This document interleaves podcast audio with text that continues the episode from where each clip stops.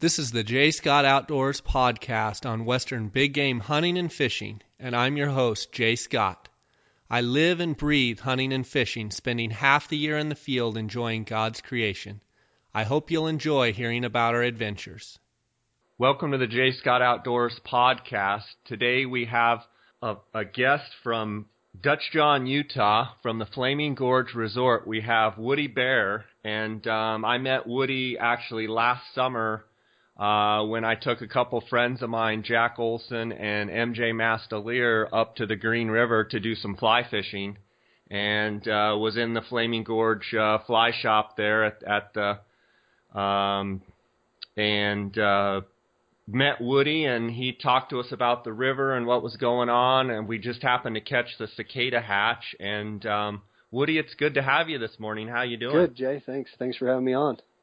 Yeah, um, I know it's going to be a good show, and my listeners are going to really uh, learn a lot. Uh, why don't you tell me a little bit of history about the Flaming Gorge uh, Reservoir, how it came about, and uh, you know why it was why it was made and such. Sure. So the uh, the Flaming Gorge, like many other big reservoirs, um, were all kind of built during the same kind of time period of uh, of on the on the Colorado River um, and, and really the main reason was irrigation and water storage.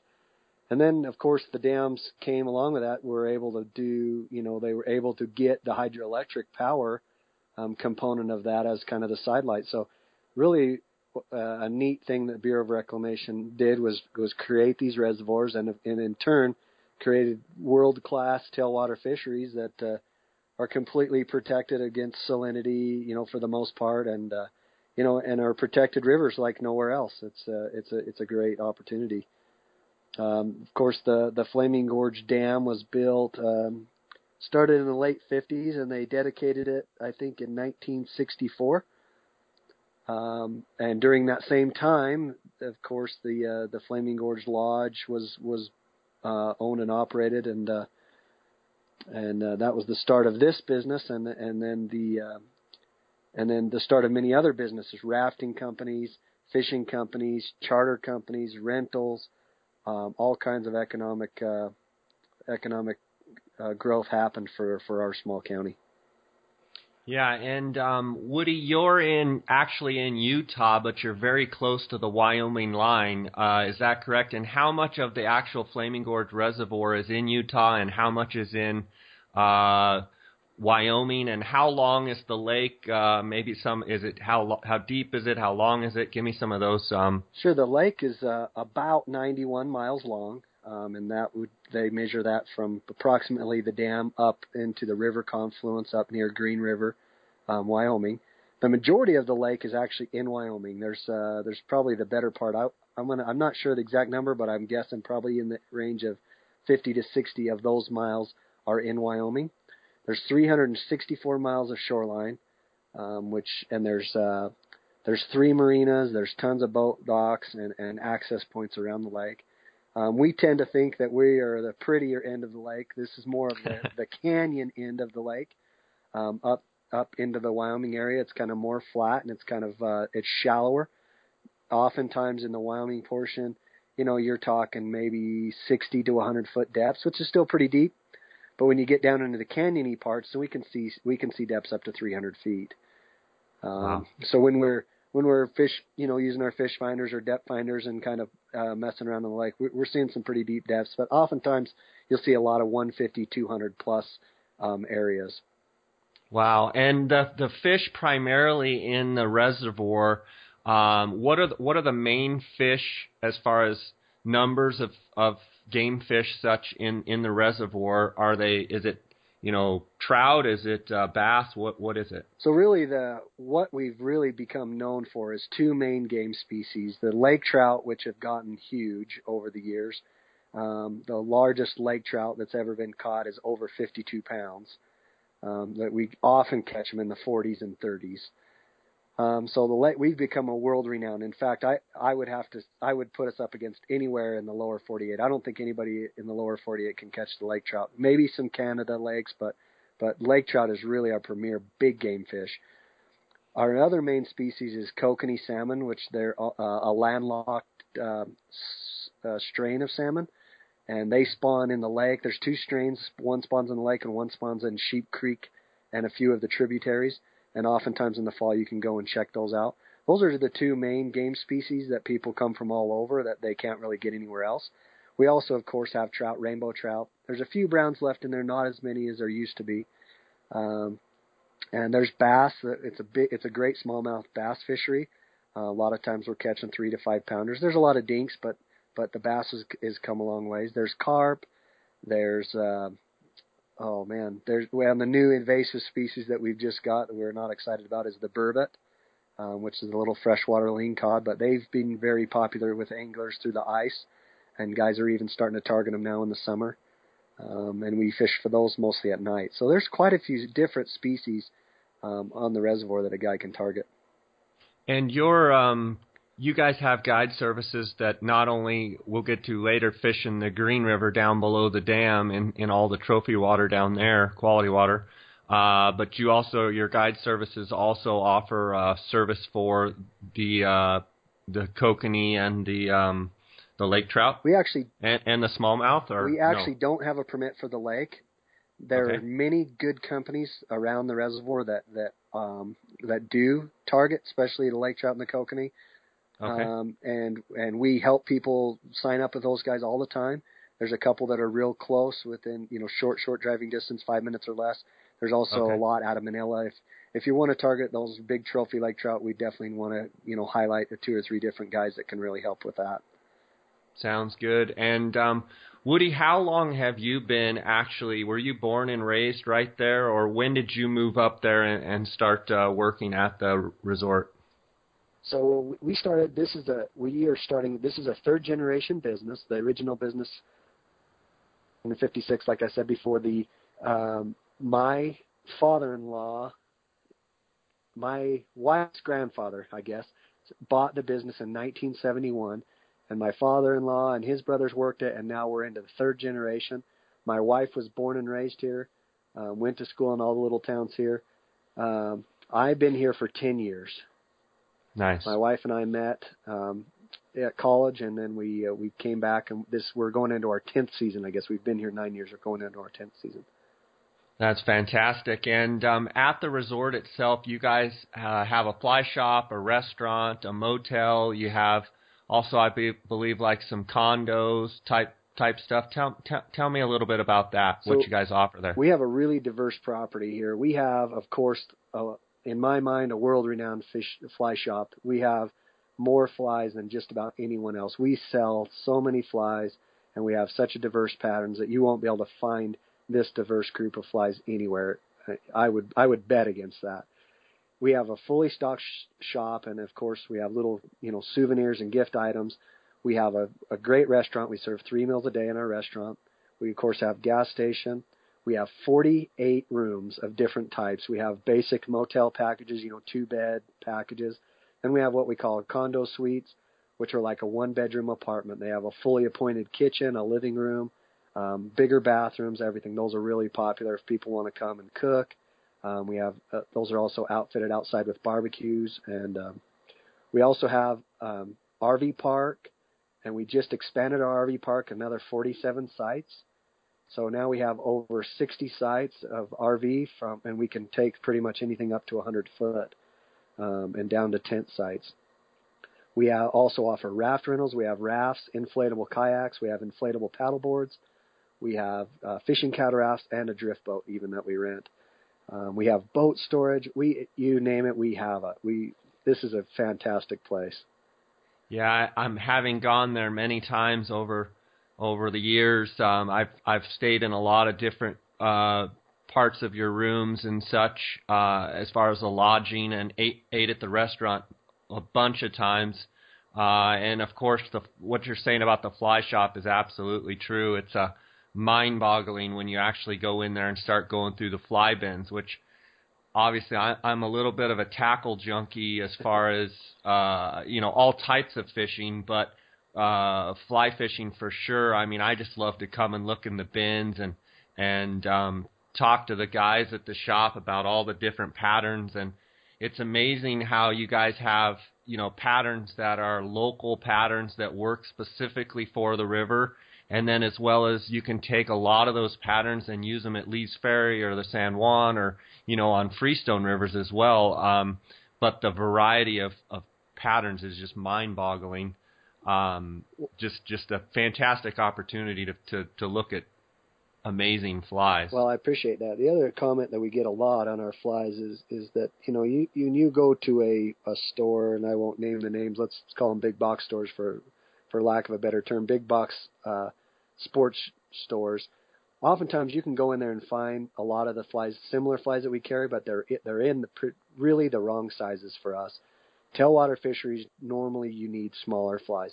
We have we have parachute Adams down to 26, and good luck finding a 26 parachute Adams at a big store. You know, yeah. they sell 14s and 16s. You know, just things like that. The more specialized stuff that's really critical when you get into tailwater fisheries and, and, and finicky fish, clearwater fisheries.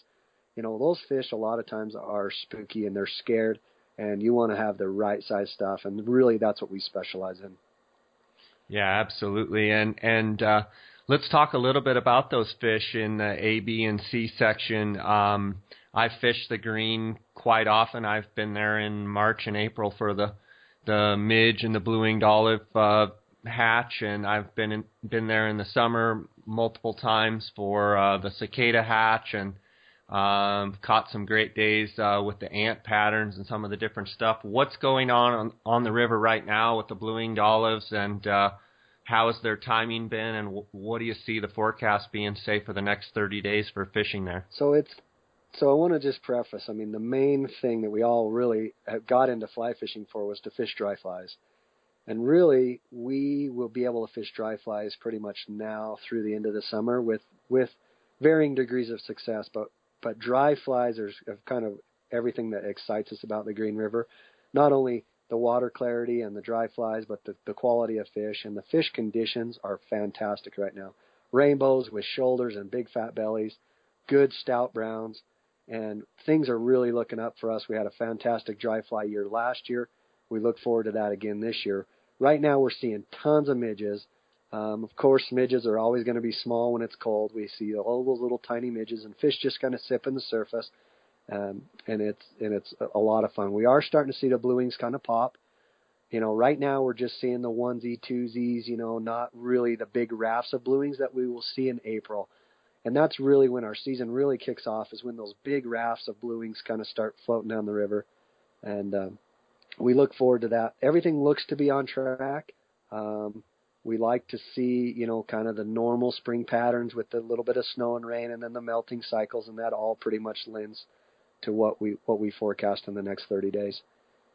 And uh, blue wings are a cloudy bug. I mean, if you have cloudy days, you're going to have, you know, pretty epic hatch hatches. Am I correct in saying that? So there's because the blue wing is in the mayfly family. My understanding is that they're they're going to hatch almost every day. The difference of when you have overcast or rainy or or humid days is when they emerge, when they're in that final adult life cycle and they come out of the water, they emerge in the water. Their wings will spread. On a bright sunny day, their wings um, dry out really fast and they can pop off the water really quickly. On an overcast day or a day where it's even snowing or raining, when they emerge, their wings stay wet and they can't fly off. So the adult basically just sits and bobs along the surface of the water, and then the fish really get keyed on them. And that's really why it feels like there's really more on the cloudy days those straight sunny days, they'll be flying all around, but there won't be any fish rising or very few. And those cloudy days or the rainy days, the fish are going nuts and just gorging on them. From a tactical standpoint, as far as on a sunny day, uh, the fish may not be keyed in on the surface, but they would still be taking the emerger patterns and such below the surface, correct? Absolutely. So what we would look for on those days is a suspended fish, and we try to dig. You know, you try to look and see, especially with our water clarity, it makes it a little bit easier, but you can see where they're suspended. So a lot of oftentimes, if you see them just under the surface where you're just seeing backs and noses, they're eating emergers. So you want to fish something that's going to be in that water column, whether it's a emerger in the film or a wet emerger just under the surface on a short dropper. Maybe it's unweighted. So you can just stay in that three inch water column And then, of course, if you see them in the 6 to 12 to 18 inch or even deeper, then we're going to try to figure out how to get to that level, whether it's uh, a tungsten bead or a, or a gold bead, something that's going to get to that level, maybe do a dry dropper. And if they get below that, then I pretty much mostly recommend, you know, we're going to have to go to a, a straight nymph rig. If you're doing a dry and a six foot dropper, you're probably really nymphing anyway. So, um, you know, we have to just roll with those those changes. Yeah, and right now you've got conditions where the the midges are the predominant hatch. Uh, and do you fish, uh, you know, Griffiths gnats and stuff like that when they're when they're rising on midge clusters, or are you mainly nymphing and really picking the fish off as as the midges are uh, emerging? Both. so really, Okay. we're seeing about an hour to an hour and a half a, a day of the real hard midge hatch where the fish seem to really be keyed on them. And you know, the timing, of course, varies a little bit, but but you know, if you were noon to one, you know, in that range of that warm part of the day, you'll see the fish really actively eating midges. The other thing that I like to tell people too is that you know we got to remember that that big 18 inch fish or 20 inch fish or whatever he is, oftentimes isn't going to expend a lot of energy for a size 22 or a 24. He's just going to be slurping. So things in in cluster patterns like Griffiths gnats or paramating midge or or little emergers that are just in the surface film, those are really what they're eating, what they're kind of keyed in on. Um, because what they'll do is wait for those big clusters to happen, you know, when there's a foam line or a, a scum line, and then they'll just can get a mouthful at a time. Instead of eating one skittle at a time, they get a one big bite. Absolutely. And um, are you seeing browns and rainbows both, uh, you know, rising, or is it predominantly browns or predominantly rainbows? Boy, that's a tough one. That you know, generally, and this is one of the big general generalizations of fishing, is that the the rainbows tend to like the more oxygenated water, and the browns tend to like the more pocket slow water. That doesn't mean that they can't go in the other places. So it kind of depends on where you're fishing. If you're in the faster riffly water, let's say lower A section, you know, typically we'll start to see a few more rainbows in those areas. Uh, in the slow water, slick water stuff in the upper A or maybe in the lower B, we'll start to see kind of a higher concentration of browns. Um, I don't know that you can say one or the other is is only eating those. Okay. And you talk about A, B, and C section. Can you give me a little bit of just a rundown on each section and maybe some of the common areas? Um, I, I believe in the A section, all the way down to Little Hole, there's a hiking trail. Um, I believe on the river left side. Um, can you just kind of walk me through all three sections? Sure. So the, And give me kind of the characteristics of each. Sure. The A section is really the the pinnacle of what the green reputation is. It is a beautiful deep canyon. Um, it's the A section is technically about seven miles long. Um, the upper half of that, or or is a lot of the pocket water. So there's big pools, deep pools, um, and some slick water, and it's a slower moving section. Um, and that, of course, is from the dam down. When you get about mid-river down, you start to see more riffly water. We call it the fast water. So you see a lot more long, wide, river-wide riffles. Um, a few more rapids, a little more concentration of rapids on the lower A. Uh, more rocky areas. You know, in this area we tend to fish. You know, trying to hit those little. You know, especially with dries, you're going to try to hit the little pocket water behind all the eddy breaks. The A section is most notably known for the, the high fish population. Um, because of the dam and the way they're structured with their, they have a selective withdrawal unit, they can kind of change the temperature of the river. So they try to maintain that, and that's good for food growth and also good for bug growth. So that section, the A section, averages about 15, 12 to 15,000 fish per mile. So it's the, the fish count is amazing. Isn't that like some of the highest in the in the country But as far as trout? I, I believe so. I don't think there's very many places. I mean, I, I know that there's some other rivers that they they talk about 50 to to a thousand, you know, fish per mile, like it's great, Yeah, and it's like that's nothing compares to this. And in fact, the mile right by the dam, they estimate that's right around 20,000, and, and the mile right near Little Hole is around 21,000 in that mile. So I mean, the first time I ever went to the green, we were floating down, and like the first hundred yards, my buddies, you know, I was kind of taking it all in because it's a beautiful place with the canyon and the big walls and canyon walls and the you know beautiful cliffs and pine trees and stuff. And he's like, Jay, look in the water, and I'm I looked down, and it was the most. It was like you're in an aquarium because the water is.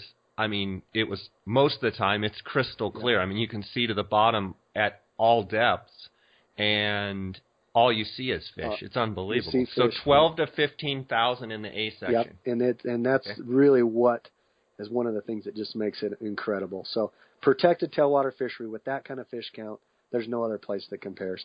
And in fact, you know, just like what you were saying, oftentimes when our when our guide clients are going down, they're looking at the canyon walls. We see deer, we've seen moose, we've seen bears, all those things on the A section. And in fact, we usually have to tell some of our clients that they have a fish on because they're just so enamored with with the scenery. Uh, it's it's absolutely amazing. And so so the A section is the dam to Little Hole. Of course, just like you said, there's great access. There's a walking trail down the river left the whole way, and I would call it a probably a low moderate type of hike. I mean, it's it's you know there's a little bit of rocks, but for the most part, it's a well maintained trail. There's uh, there's bathrooms um, down around mile marker five. Um, there's there's bathrooms, of course, at the dam and at Little Hole, so there's there's plenty of facilities there. There is no camping or fires allowed on the A section, and that is to try to help maintain the pristine area because of the amount of use. Um, so when you go past Little Hole, like, let's say if you're drifting, then there's camps. There's a bunch of different camps all along both sides of the river that you can have fires that you can camp overnight, um, and that's one thing that kind of one thing that separates the A and the B section. The upper B section is a lot like the A. You still have a lot of the kind of the deeper canyon kind of feel. The lower section, when you get a little bit further down, is more flat water. So you get more grassy cut banks. That's really popular during hopper season when you get a little breeze in the afternoon, pushes some of those hoppers in the river, and the fish can really key on them there. Uh, and the C section is really similar to the B. It's uh, it's managed by the BLM. It's a lot more flat water, um, and you get a lot slower moving stuff. The water clarity down there does become a little bit of an issue at times, even on the lower B section. Um, but that's where you know it's kind of always been the, the that there's less fish per mile, but oftentimes there's some bigger ones. So you know if you want to target more aggressive big browns, you know we're stripping streamers down in the lower B and C sections and finding some success there. And um, where would you say the biggest fish in, in all of A, B, and C are they in A, uh, right up by the dam, or are they mixed throughout the whole river? Um, where are the biggest fish in, in all of those sections? So the river record was caught very close to the dam. I mean, I don't know. Um, there was always controversy anytime that there's a record that he was too close to the dam, and um, there's some really big fish that kind of just hang right at the bottom of the dam. We we can't angle for them. Um, they get they get fed by the people who take the dam tour. They have little feeders and everything that gets you know kind of churned down through the dam. So we know there's big ones there. We've seen them come down further. They've caught some big ones there.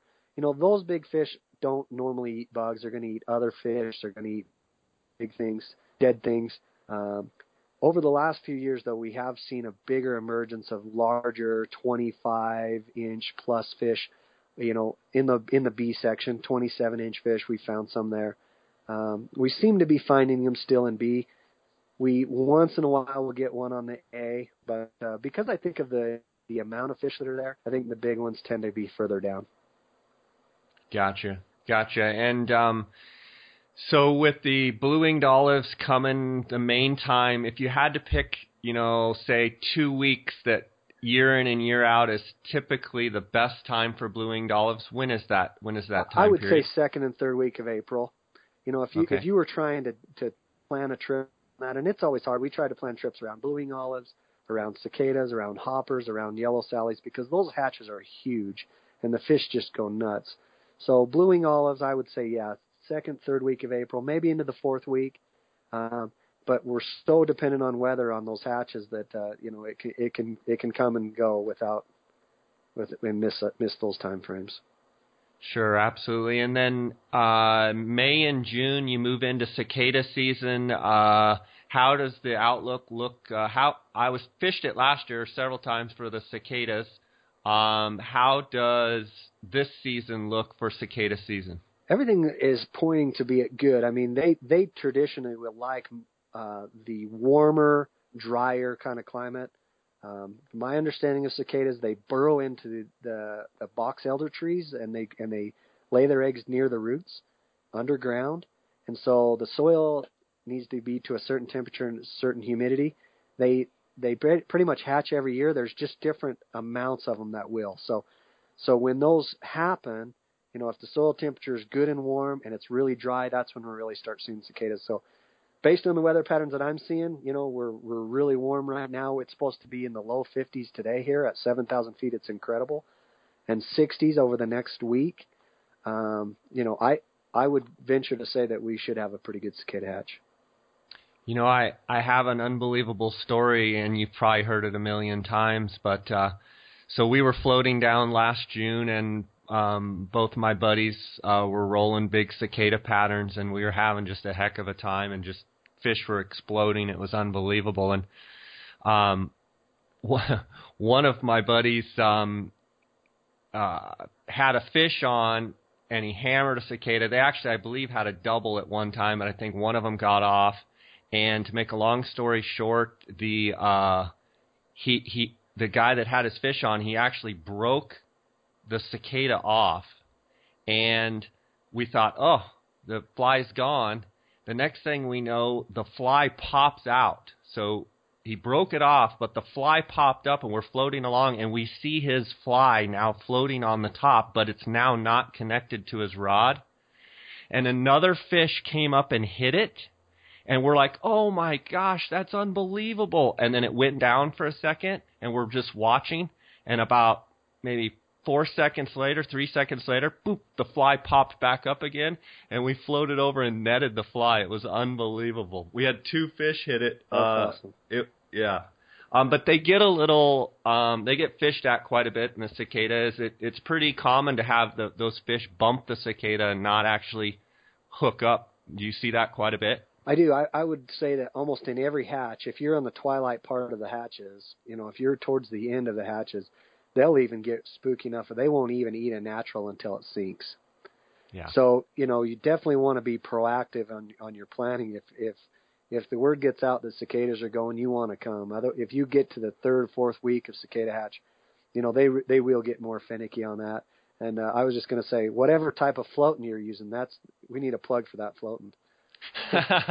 we we were we um we went over and netted that fly and I think we retired it in the box because it was like that's that that just can't happen. That was our big story when we got back to uh we were we were we uh stay the summers in Colorado and so when we got back and told all our wives they were kind of looking at us like yeah right. yeah. That was unbelievable. Yeah, we need some uh, documentation of those kind of stuff. Yeah, right. we need we need proof of that.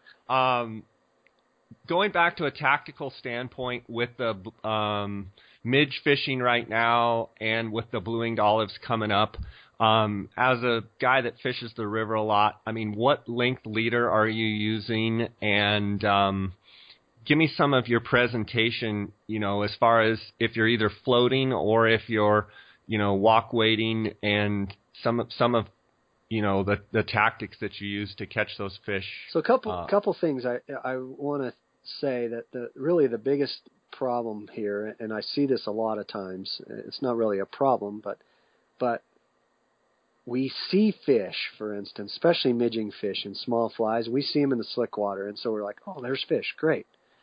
The trick on these type of fish, and this is something that I learned from fishing, you know, brookies and doing little tiny streams that are really finicky, is you can't walk right up to them and then cast to them right there. As much as we can see them, they can see us. And so really what you want to be is a little bit sneaky. And that, and I think that's really a lot of game stuff. You need to be sneaky. So, you know, a lot of times, uh, like on slick water, I'm going to fish upstream eddies into the slick water from the farthest distances that I can see the fly. So oftentimes, if you're standing on a jetty and below you is the slick water and the fish are right there, they'll go down just from your presence being there. So oftentimes I'll fish low river and will cast into the upstream current and then try to get a drift into that slick water from the upstream current. And that's something a lot of people don't do. We do that also from the boats. We'll anchor down below and then we'll fish upstream current to and to just to, just to be clear, you're talking about where the main river's coming by and it's creating a back eddy where then the water now is flo- flowing away, going back upriver. Yep. You're going to be presenting your fly on the boat side or where you're standing side, and then letting it drift to up, basically going upriver to the fish. Yep. Oftentimes Which- we'll Which will be facing you, right? Yes. They'll be facing into the current. Yep, and you'll be even facing upriver. Um, it'll fill downriver because you have an upstream current, but the main body will be going down, and you'll be facing upriver. And so that's a pretty cool technique, and you'll you'll actually have to play out line so you can get a natural drift into those areas. Um, the other big mistake that I think a lot of people have is because of the fish pure population, there's fish all the way right near the edges, and especially on these small bugs. People oftentimes will just dive right into the water and walk out, so you know, chest deep and start fishing, and oftentimes miss quite a few fishing opportunities right next to the shore, right near the bank.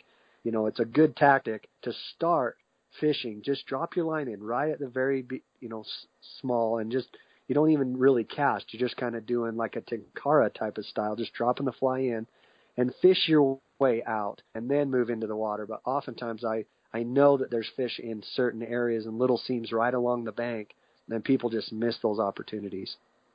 Yeah, that's a great tip. Um, and then Woody, doubling back to something you had said. So if you're fishing that upstream eddy and the current's going away from you, and your fly is going away from you, and the fish are out there and they're facing you, tell me a little bit about your hook set when a fish is facing you. Uh, because a lot of times guys will yank it right out of their mouth. What do you do to ensure a, a, a good hook set? Give yourself that little split second. If you can think about just even giving yourself just a little count. And then the other thing that I see a lot of times too is you, when, especially when you're playing out line in this situation, you're going to want to make sure that you don't have a lot of excess line. You'll miss all those fish with excess line. Midge fishing is some of the most rewarding fishing because you have to do everything perfectly. The fly has to be right, the drift has to be right, um, your hook set has to be right, but it can also be one of the most frustrating because there's fish there, you know they're eating, and you just flat cannot get to them. So just give yourself a little bit of time, slow yourself down a little bit, give the fish a chance to go ahead and eat it, and then do, you know, and you can just even do just a little bit of a strip set or just raising the tip. You got to think about that. When that fish bites that fly, it only has to move an eighth of an inch to be a hook set. So if you have a lot of extra line out and you're having to pull in three or four feet of line to try to get that set, you'll never you'll never catch him. Yeah, that that's great stuff right there. Woody, what are you seeing as far as you said the fish are healthy? Um, you know, I I know what the fish at the Green River are like because I've fished there, but for people that haven't been, um, and they're let's say they're you know nice average anglers, uh, you know they they fly fish quite a bit. I mean, what can they, you know as far as size of fish, what should they expect? Uh, you know, common. Well, you know, oftentimes I, you know, not everyone's always happy with the, the wildlife resource guys and what they do. We are thoroughly excited with what they've done. A few years ago, they changed the slot limit, so the slot is now 15 to 22. And what that really done is that has really moved the needle. As far as we were catching a lot of 15, 16 inch fish, now we're catching 18 and 20 inch fish. I mean, we were catching 20s last season like crazy. We're starting to see some good 20s now.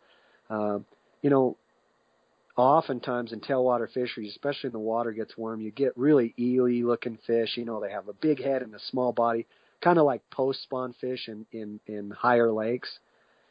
Here we're seeing fish where their head is smaller than their body, where, you know, their body, you know, actually comes out all directions. Big, nice, we call them shoulders, big, nice bodies on them, nice big fat bellies. So you know that the health of the fish is really strong. Um, we don't really see a lot of chewed up fish. You know, we're seeing just good, strong, healthy fish. And one of the things that's amazing with the Green River is the coloration of fish. Rainbows that are bright pink and flushed, almost spawn looking all the time. Browns with deep, dark brown and orange coloration. And you, you just don't see that everywhere. Yeah, I mean, uh, people look at my Green River um, photo album and they're just like, "Wow, Jay, what kind of filter did you use on your camera and this and that?" I'm like, "There is no filter. That's the that those fish are amazing. Uh, the coloration is like you said, it's amazing. Um, Woody, uh, in conclusion here, tell me about moving in from the blue winged olive and then into cicada season and then you you have some fantastic fishing right during the middle of the summer. Can you briefly talk about what you have going on in those summer months? Sure. And and even with the high traffic with the floaters and everything else there's still some outstanding fishing. There is. The fish don't ever stop eating. They have to eat every day just like us. You know a big chubby guy he's going to eat every day and these big chubby fish are going to eat every day as well. So it doesn't matter if there's rafts floating over the top or if it's 100 degrees outside, they're still going to eat. Now, what we do is we're going to transition. The blue wings are our first big dry fly hatch. Then we traditionally will see kind of uh, uh, an ant, kind of small terrestrial kind of stuff that kind of starts to happen. Then, if everything lines up, then we see the cicadas, and then we kind of um, go to like a yellow Sally's, which is actually a small stone fly. Not a lot of people know that that's a really small stone. We don't get the big stone flies, but we get the yellow sallies, and oftentimes they're in like a 14 to 12 in a dry fly. And there'll be hatches that'll just blanket, and it looks like snow flying, but they're fluttering all over, and the bugs go in your nose. It's awesome. Then we go from stone fly or, or yellow sallies to basically then we start getting into our you know, bigger terrestrials where we're going to see hoppers, we're going to see beetles, we're going to see all those things. And we want a good, dry, hot summer for those things to kind of happen. So once you transition into hopper season, then it's just we do a lot of hopper dropper stuff. Now, the summer can be some of the most rewarding fishing, even though we don't really like fighting off rafters and those kind of things. That's what makes this so this river so special is because it's an open river. They haven't stopped anybody from coming, and that's what really what makes it so unique. So what we do tactically, fishing wise, is we just we, oftentimes that's the time we're going to go lower river. Um, some of the B section and those grass cut banks that we talked about before are going to produce big hopper yields and big beetle yields. And so we, we will kind of concentrate. We'll move a lot of our guiding clientele down into the lower river um, and to try to get away from those high, high pressure days, especially on the weekends. Weekdays, it really is still no problem. Um, on those weekends, those Saturdays, holidays, Friday, Saturday, Sunday, Monday, kind of long weekends, we're going to move them into the lower river and still get into plenty of fish down there. Absolutely, and you have a fantastic guide service. So your guides uh, are on the river every day. And um, how do my listeners uh, find you guys uh, as far as driving up there? You're up on top of the hill before you drop down. Uh, maybe give me some driving times from maybe Salt Lake City Airport or maybe from Denver. Um, how, how do people find you, and then how do you, how do they find you? A website and, and that type of stuff. Well, all of our brochures, all of literature, everything that we print, all leads us to the website. The website is FlamingGorgeResort.com. Really easy. If you do a search for the Green River, we're going to pop up right at the top. Um, our Green River Fly Shop pops up right on top if you search for Green River and there's links uh, that brings us all back to the to the FlamingGorgeResort.com website. You know, we are really very fortunate. We're centrally located between kind of between Denver and Salt Lake. We, you know, it's it's about three and a half hours from the Salt Lake Airport to here, driving wise. Uh, people do often fly into uh, Vernal or Rock Springs. Uh, we can pick people up at the airport. Uh, we're about seven hours from uh, from the Front Range, so from the Denver area, um, a lot of our clients, especially during high water, I mean, you know, Colorado guys love to come here on our protected fisheries when everything else is blown out. And we will see an influx of those guys and we, we welcome them. Um, so it, it's a great place. So, um, don't trust your GPS as always when you put in Flaming Gorge Resort. Oftentimes it puts us up into, uh, into Wyoming, but there's some good driving directions and map directions on our website. Oh, great. That's fantastic. And, uh, well, I uh, look forward to getting up there um, and doing some fishing uh, this summer. And uh, I just want to thank you for being with us. And uh, I know having been at the Flaming Gorge Resort many, many times, uh, it's it's it's a family family owned operation, and it's just got a real nice family feel. Um, you see a lot of families, you see a lot of just all sorts of people, and it's just a real friendly environment. And I want to give you uh, kudos for that, for um, creating that, and you have a awesome staff there that you work with, and um, so thanks for being with us today and and shedding some light on the Green River and the Flaming Gorge Resort, and uh, uh, we'll be maybe check in with you this summer and see how conditions are, and uh, I'll uh, look you up this summer. Okay. Jay, thank you very much. I appreciate the opportunity, and uh, we'll be uh, we'll be letting you know when the cicadas are hopping too. That sounds great, man. All right, you take care. Thank you. All right, buddy. Bye. Well, that was very good to get to speak with Woody Bear of the Flaming Gorge Resort. Uh, I know last summer when I got to meet him, uh, he spent quite a bit of time with us just going over how the fish were acting and uh, some of the different things uh, with the the uh, nuances of the river and such. And um, you know, I've floated it many times, but it's uh, amazing when you can talk with uh, locals that have uh, you know basically spent tons and tons of time on, on, a fishery. How much you can learn, and I just want to thank Woody for being on with us, and I want to thank you guys, our listeners. we've just uh, this podcast seems to be just gaining uh, great momentum and uh, we're getting tons of positive comments and feedback and i get some great emails and i'm glad you guys are enjoying it. Uh, tell your friends about it. Uh, we appreciate the referrals we appreciate your support and uh, if you go on itunes you can give us a five star rating that helps us out with our standings with itunes and um, uh, just just thank you for your support. You can follow along at jscottoutdoors.com. Uh, you can follow our Facebook, jscott outdoors, um, on Instagram at jscott outdoors, and also our YouTube channel. We have uh, a successful YouTube channel with um, a million plus uh, hits, uh, views, and uh, our subscribers. I think we have over 1,200 and something uh, subscribers, and it seems like every day we, we add to that. And uh, just thank you for all of the support. Um, if you have any comments, questions, or things you'd like to see on the show, uh, please email me at jscottoutdoors at gmail.com.